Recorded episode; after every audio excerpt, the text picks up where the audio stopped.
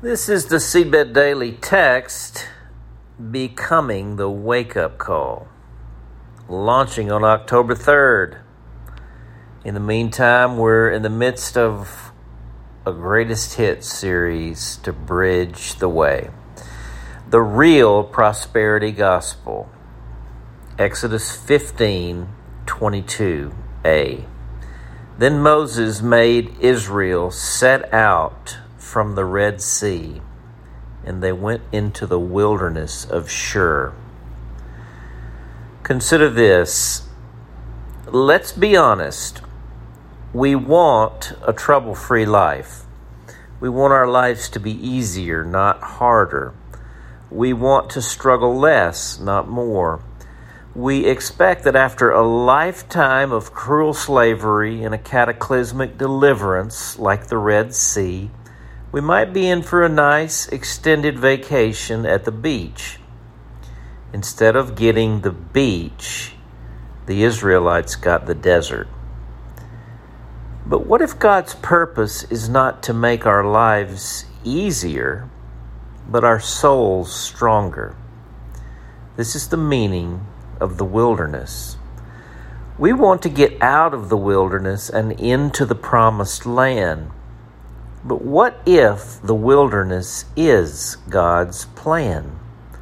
Not forever, but for a season. What if, in fact, the longer we resist the wilderness, the longer it will last? What if the sooner we submit to the Spirit's wilderness work in our lives, the sooner we enter into the destiny of God's promise for our lives? And this kind of thinking, my friends, is our problem. As I wrote the last paragraph, I wanted it to be true, but the Spirit chided me I have chosen to leave it in in order to demonstrate just how seductive this kind of thinking can be. We think the wilderness is the exception, a short break from an otherwise prospering life. What if the wilderness is actually the rule? What if the will of God in the wilderness is to teach us the true meaning of prosperity.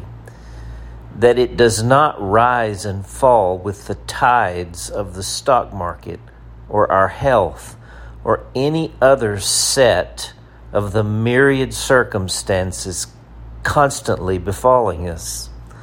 The real prosperity gospel is the Father blessing us through Jesus with us and the Holy Spirit filling us all the time, no matter what, come what may. The Apostle Paul shows us the outcome of a wilderness tested soul.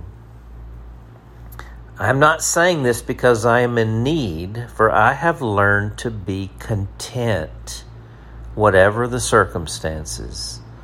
I know what it is to be in need, and I know what it is to have plenty. I have learned the secret of being content in any and every situation, whether well fed or hungry, whether living in plenty or in want. I can do all this through him who gives me strength. Philippians 4 11 to 13. Let's ask the question again. What if the sooner we submit to the Spirit's wilderness work in our lives, the sooner we enter into the destiny of God's promise for our lives? See the flaw in this thinking? It's like I'm saying the sooner we get the lesson of the wilderness, the sooner we get out of it. Here's the real question What if the destiny of God's promise for our lives is different than we thought? Though the prosperity gospel intends well, it misses the point. In the kingdom of God, prosperity is not tied to our circumstances. Here's the lesson God's promises and prosperity transcend our circumstances, need or plenty, hungry or full. The secret is Christ in me. This is why the wilderness is the proving ground of the Holy Spirit, who takes our circumstances and translates them into the deep formation of Jesus Christ in us. And this is the meaning of the wilderness the strengthening of our souls in the midst of struggle through the power of the Holy Spirit. The old hymn says it best When peace like a river attendeth my way, when sorrows like sea billows roll, whatever my lot, thou hast taught me to say, It is well, it is well with my soul. The prayer Father, train my soul to prosper in the prosperity of your kingdom, in the way of your Son, Jesus.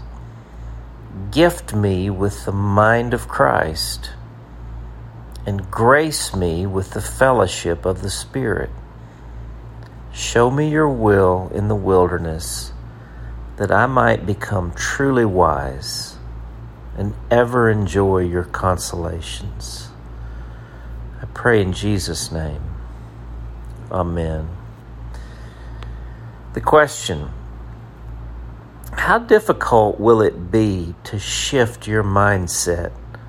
from trying to escape the discomfort of the wilderness to embracing God's purpose and prosperity in the wilderness. Why is this? For the awakening, I'm J.D. Walt.